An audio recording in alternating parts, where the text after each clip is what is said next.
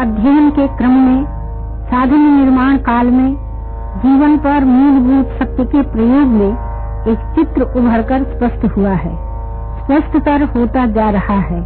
वह यह कि अपनी ही भूलों के परिणाम से दुखों के जाल में गुंथी हुई दशा और अपने ही पुरुषार्थ से दिव्य चिन्मय रसरूप अस्तित्व से अभिन्नता का परमानंद एक ही अहम के दो रूप हैं। एक असत के संगजनित दोष से उत्पन्न हुआ बड़ा ही कष्टदायक एवं अप्रिय है, दूसरा के संग से अभिव्यक्त अनंत असीम आनंदमय है। दोनों में बड़ा अंतर है, फिर भी महान आश्चर्य है कि बनने बिगड़ने वाली दशा की उत्पत्ति एवं चिरंतन सत्य की अभिव्यक्ति जिसमें होती है वह केंद्र बिंदु एक ही है, वह है व्यक्ति का व्यक्तित्व। एक ओर सुख दुख, जन्म मरण, हर्ष विषाद, मान अपमान, संयोग वियोग आदि द्वंद की पीड़ा है, दूसरी ओर इन सब से मुक्त अलौकिक अविनाशी आनंदमय अस्तित्व है जिसमें रस ही रस है, अभाव नहीं है, पराधीनता नहीं है, सीमा नहीं है, दुख नहीं है, प्रति असीम शांति, पूर्ण स्वाधीनता और परम प्रेम है। उस अलौकिकता के अनुभव का वर्णन करते नहीं बनता है, वह अनिर्वचनीय है। दशाएं उत्पन्न होती हैं, अतः मिट जाती हैं, नित्य जीवन विद्यमान है, अतः प्रकट हो जाता है। एक ही व्यक्ति असाधन काल में यह कहता है कि मैं बहुत दुखी हूँ, पराधीन हूँ, असमर्थ हूँ, और भ्रम निवारण के बाद वही व्यक्ति अनुभव करता है कि मैं आनंद में हूँ। दशाओं का मिट जाना और जीवन की अभिव्यक्ति इतनी शीघ्रता से होता है कि समय का पता भी नहीं चलता। अनुभवी संत की वाणी में हमने सुना है कि सत्य की अभिव्यक्ति में काल अपेक्षित नहीं है, यह बात प्रत्यक्ष है, अनुभव गम्य है, आश्चर्यजनक है, फिर भी सत्य है। इसी में मानव जीवन की सार्थकता है, इसी उपलब्धि के लिए जीवन मिला है। एक बार अपने इस वास्तविक अलौकिक जीवन का अनुभव पा लेने के बाद उत्पत्ति, परिवर्तन और विनाश वाली दशाओं का कोई विशेष अर्थ नहीं रह जाता।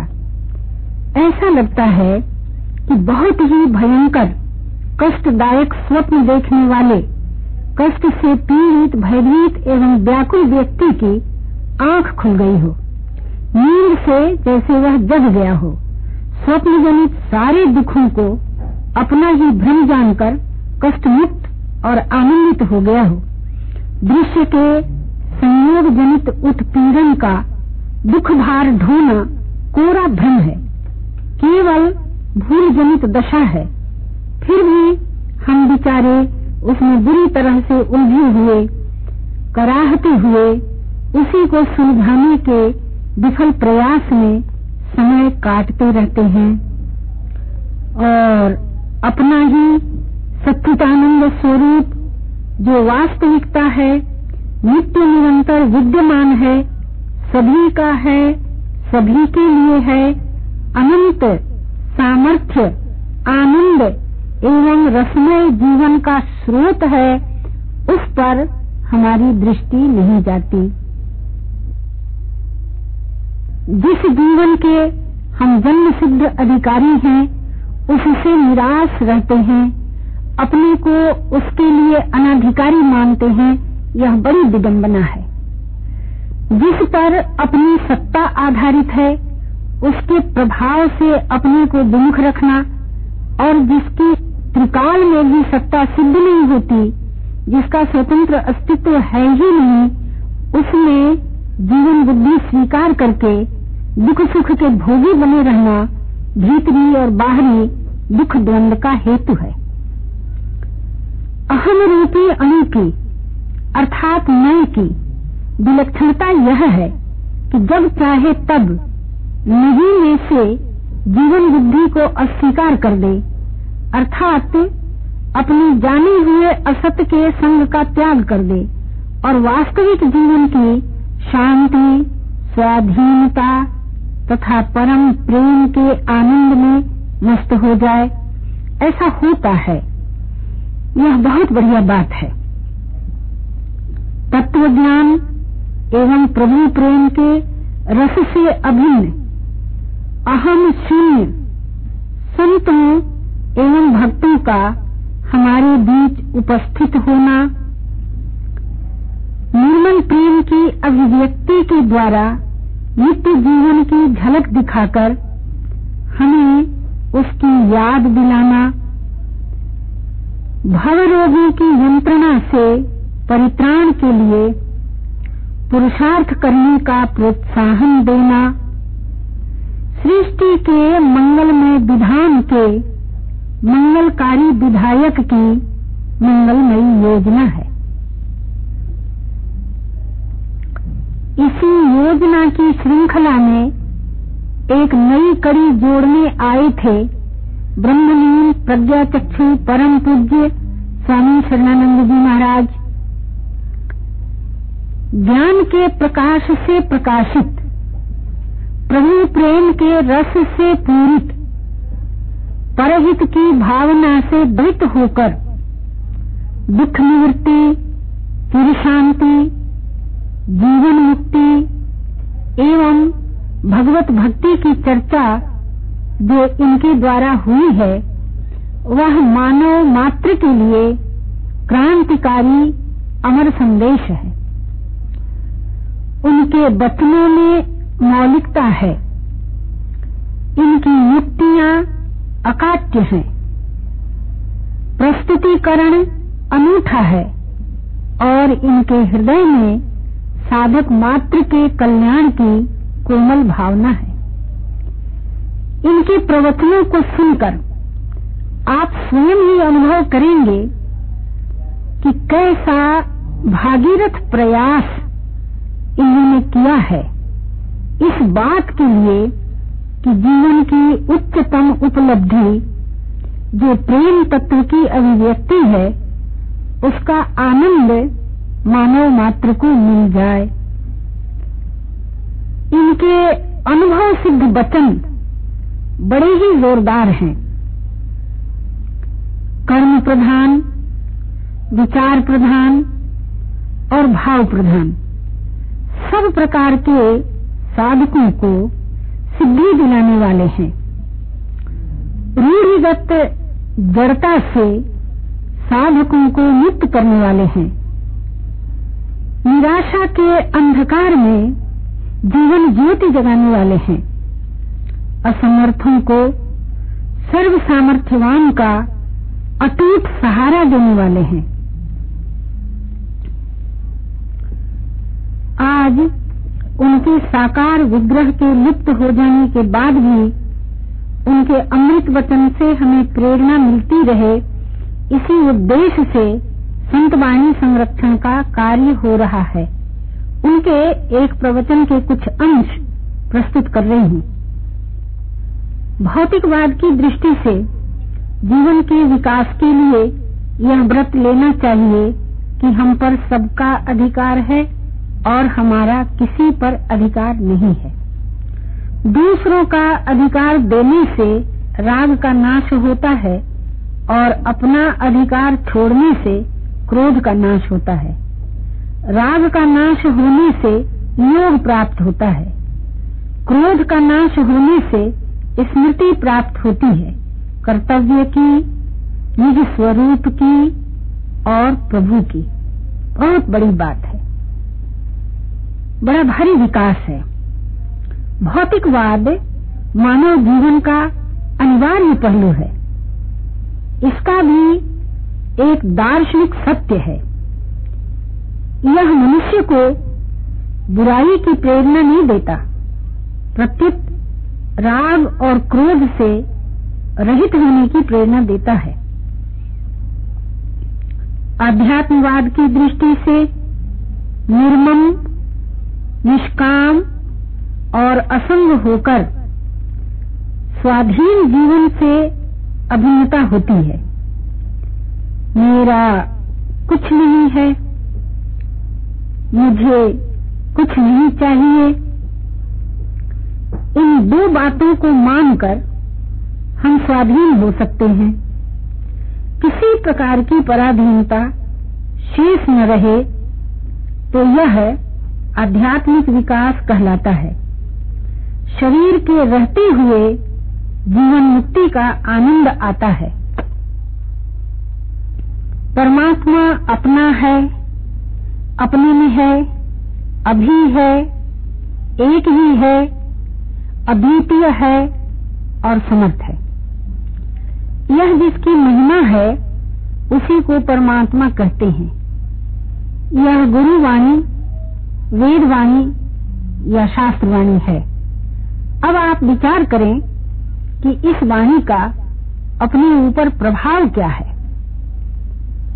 अपना होने से परमात्मा प्यारा लगना चाहिए, अभी होने से मिला हुआ होना चाहिए, अपने में होने से नित्य प्राप्त होना चाहिए। अपने को उनके प्रेम तत्व से अभिन्न होने की आनंदमयी अनुभूति होनी चाहिए। यह ईश्वरवाद की साधना की पूर्णता है।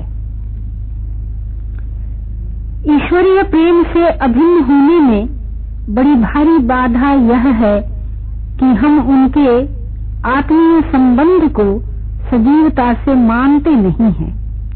सोचो तो सही, परमात्मा अभी है तो क्या मरने के बाद मिलेंगे कि कुछ दिन ध्यान करने के बाद मिलेंगे कि आंख बंद करने और सांस रोकने से मिलेंगे? ऐसी बात नहीं है भाई।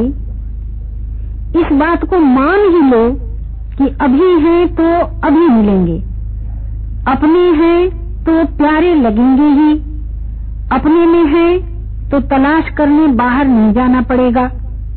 जो बिना परिश्रम के मिलता है उसी का नाम परमात्मा है। परिश्रम करने में सब व्यक्ति बराबर नहीं हो सकते, परंतु परमात्मा को अपना मानने में सब बराबर हो सकते हैं। अतः परमात्मा सभी को मिल सकते हैं। यह बात आप में दृढ़ हो जाए तो परमात्मा से मिलने की उत्कंठा तीव्र हो जाएगी। जब परमात्मा की मांग सबल हो जाती है तो और कोई कामना शेष नहीं रहती है। जब कामनाएं समाप्त हो जाती हैं, तब संसार से संबंध टूट जाता है। तब पराधीनता, अशांति, विषमता और दुख सब मिट जाता है। परमात्मा हमको अपना करके जानते हैं, हमें उनको अपना मानना है। जो हमें अपना करके जानते हैं वे हमें मिलने से इनकार नहीं करेंगे, अवश्य मिलेंगे। इस बात में क्लेश मात्र भी संदेह नहीं करना चाहिए। जब आप निसंदेह हो जाइएगा तब परमात्मा के प्रेमी होने का प्रश्न वर्तमान का प्रश्न हो जाएगा। दुनिया की जितनी चीजों को आप पसंद करते हैं उनके लिए भविष्य की प्रतीक्षा रहती है। जैसे एक फलदार वृक्ष लगाइए तो उसमें फल लगेंगे भविष्य में। कर्म का फल भविष्य में होता है, परंतु प्रभु मिलन की बात वर्तमान की बात है। क्योंकि परमात्मा अपने में है इसलिए उनकी प्राप्ति श्रम तथा काल की अपेक्षा नहीं रखती। यदि आप अपने को देखें तो आपको अपने में परमात्मा के सिवा और कुछ नहीं मिलेगा। शरीर का विश्लेषण करें तो शरीर में संसार की ही वस्तु मिलेगी और कुछ नहीं मिलेगा।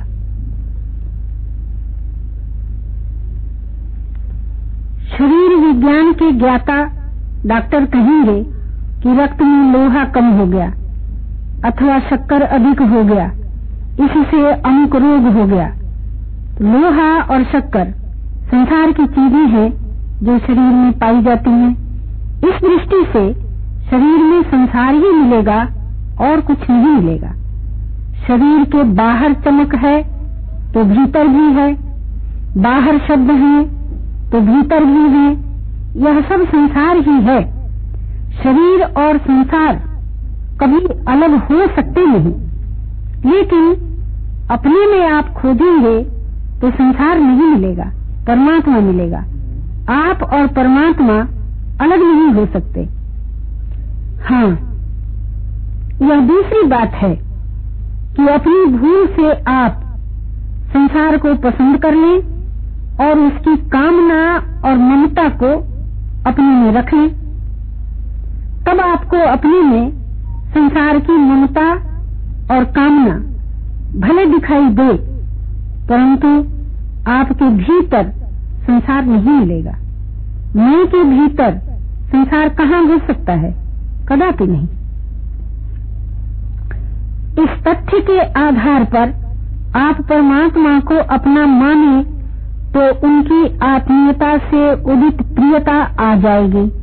बड़ी बढ़िया बात है कि आप अपनी खोज करेंगे तो अपने को परमात्मा में पाएंगे और शरीर की खोज करेंगे तो उसे संसार में पाएंगे। जैसे शरीर का संसार से अविभाज्य संबंध है, वैसे मैं का परमात्मा से अविभाज्य संबंध है। हम अपनी भूल से संसार से संबंध जोड़ लेते हैं, वही पर्दा मालूम होता है हमारे और परमात्मा के बीच में। यदि हम संसार से संबंध तोड़ लें तो अपने में परमात्मा को पा जाएंगे। परमात्मा अपनी है, यह बात वाणी से भी कह सकते हो, मन से भी कह सकते हो। अच्छा, मन और वाणी को छोड़ दो तो अपने द्वारा यह बात मान भी सकते हो, मेरे नाथ मेरे नाथ। वाणी से भी कह सकते हो। अब सोचो, मन और वाणी से कहा हुआ बंद हो सकता है, परंतु अपने द्वारा माना हुआ कभी मिट नहीं सकता। सत्य की स्वीकृति सत्य के समान ही अमिट है। परमात्मा को अपना मानने में विश्वास हेतु है और संसार से असंग होने में ज्ञान हेतु है और संसार की सेवा में बल हेतु है। परमात्मा को अपना मानने में शारीरिक बल हेतु नहीं है। शारीरिक बल से परमात्मा मिलेगा तो उसका मूल्य रोटी वस्त्र दवाई से अधिक नहीं होगा, क्योंकि बल के द्वारा यही वस्तुएं मिलती हैं संसार में। अतः ईश्वर विश्वास शरीर धर्म नहीं है, स्वधर्म है। ज्ञान के द्वारा आप मुक्त हो जाइए, विश्वास के द्वारा आप भक्त हो जाइए, इसमें आपकी स्वाधीनता है। यह जीवन का सत्य है, यह कल्पना नहीं है, केवल कहने सुनने की बात नहीं है, यह अनुभूत सत्य है। विश्वास पंथ के साधक बड़े दुख के साथ यह कहते हैं कि क्या बताएं, भगवान में मेरा मन नहीं लगता है। सोचो तो सही, मन कहाँ लगता है? तो आप कहेंगे कि संसार में लगता है। कैसी दयनीय दशा है। संसार से हटाना चाहते हैं तो हटा नहीं सकते और भगवान में लगाना चाहते हैं तो लगा नहीं सकते। इसमें एक रहस्य है। जिसको आप पसंद कर लेते हैं उसमें से मन हटता नहीं है, जिसको आप नापसंद कर देते हैं इसलिए मन लगता नहीं है। संसार को नापसंद कर दो तो उसमें से मन हट जाएगा, परमात्मा को पसंद कर लो तो उसमें मन लग जाएगा। परमात्मा को पसंद कर लेने से आप भक्त हो जाएंगे, अतः परमात्मा को पसंद करना बड़े महत्व की बात है। विचार करो, ऐसी कोई वस्तु, कोई व्यक्ति है क्या जो हर समय, हर परिस्थिति में, हर संकट में तुम्हारे काम आए? स्पष्ट है कि संसार में ऐसी कोई वस्तु नहीं है, ऐसा कोई व्यक्ति नहीं है। अतः संसार से हमारा नित्य संबंध नहीं हो सकता। नित्य संबंध उन्हीं से हो सकता है जो कभी हमसे अलग न हो और सदैव हमारे काम आ सके। ऐसा कोई एक है जरूर, परंतु वह दुनिया के समान उत्पत्ति विनाश युक्त नहीं है। वह अनंतपन्न अविनाशी है, उसी से अपना नित्य संबंध है। इस सत्य में विश्वास करने लगो तो उसमें प्यार हो जाएगा। परमात्मा को प्यार करने से उनकी याद आने लगती है। उनकी स्मृति जागृत होने पर दुनिया की विस्मृति हो जाती है। ऐसा नहीं हो सकता कि परमात्मा भी प्यारा लगे और दुनिया भी बनी रहे, ऐसा नहीं हो सकता। परमात्मा सब कुछ कर सकते हैं। अगर आप उनसे विश्वास मांगे तो ये विश्वास दे सकते हैं, प्यार मांगे तो प्यार भी दे सकते हैं। विश्वास करना और विश्वास मांगना, प्यार करना और प्यार मांगना, इनमें कोई खास अंतर नहीं है। अगर हम और आप परमात्मा में विश्वास करेंगे, उनको प्यार करेंगे तो वे मिल ही जाएंगे। परमात्मा से मिलने के लिए मैंने कभी नहीं कहा कि भूखे रहो, नंगे रहो, तपस्या करो, वन में जाओ, इतना जप करो, इतना तप करो, ये कुछ नहीं कहा। यह सब तो दंभ पूर्वक ही हो सकता है, परंतु असली बात जो है वह विश्वास करने की है। वह अपने द्वारा किया जाता है। हाँ, किसी ईश्वर विश्वासी की बात मानकर भी ईश्वर में विश्वास किया जाता है। इस तरह से मानना भी आप ही के हाथ की बात हो गई। अतः विश्वास करने में कोई बाधा नहीं है। मीरा जी ने विश्वास किया, ईसा ने विश्वास किया, मोहम्मद ने विश्वास किया, गुरु नानक देव ने विश्वास किया। उनका विश्वास और वे कभी अलग नहीं हुए। उन सब को सफलता मिली। ज्ञान और विश्वास कभी विफल नहीं होते, हमेशा ही सफल होते हैं। ईसा के अंतिम उद्गार क्या थे? मैं और मेरा बाप एक है। मीरा के अंतिम शब्द क्या थे? मिल बिछड़न नहीं कीजिए, आप मिल गए हैं, बिछड़िए मत। अनंत परमात्मा से अनंत मिलन का अनुभव जीवन की सर्वोत्तम उपलब्धि है। यह सबसे ऊंची बात है। अब अपनी ओर देखिए। अगर आपको ऐसा लगता है कि आप में विकल्प रहित विश्वास की कमी है। तो दूसरे नंबर की बात है कि आप ईश्वर विश्वासी थोड़ी थोड़ी देर बाद बिना वाणी के मूक भाषा में प्रभु से मांगिए कि अपना विश्वास दे दो, फिर देखिए विश्वास मिल जाएगा, प्रेम मिल जाएगा।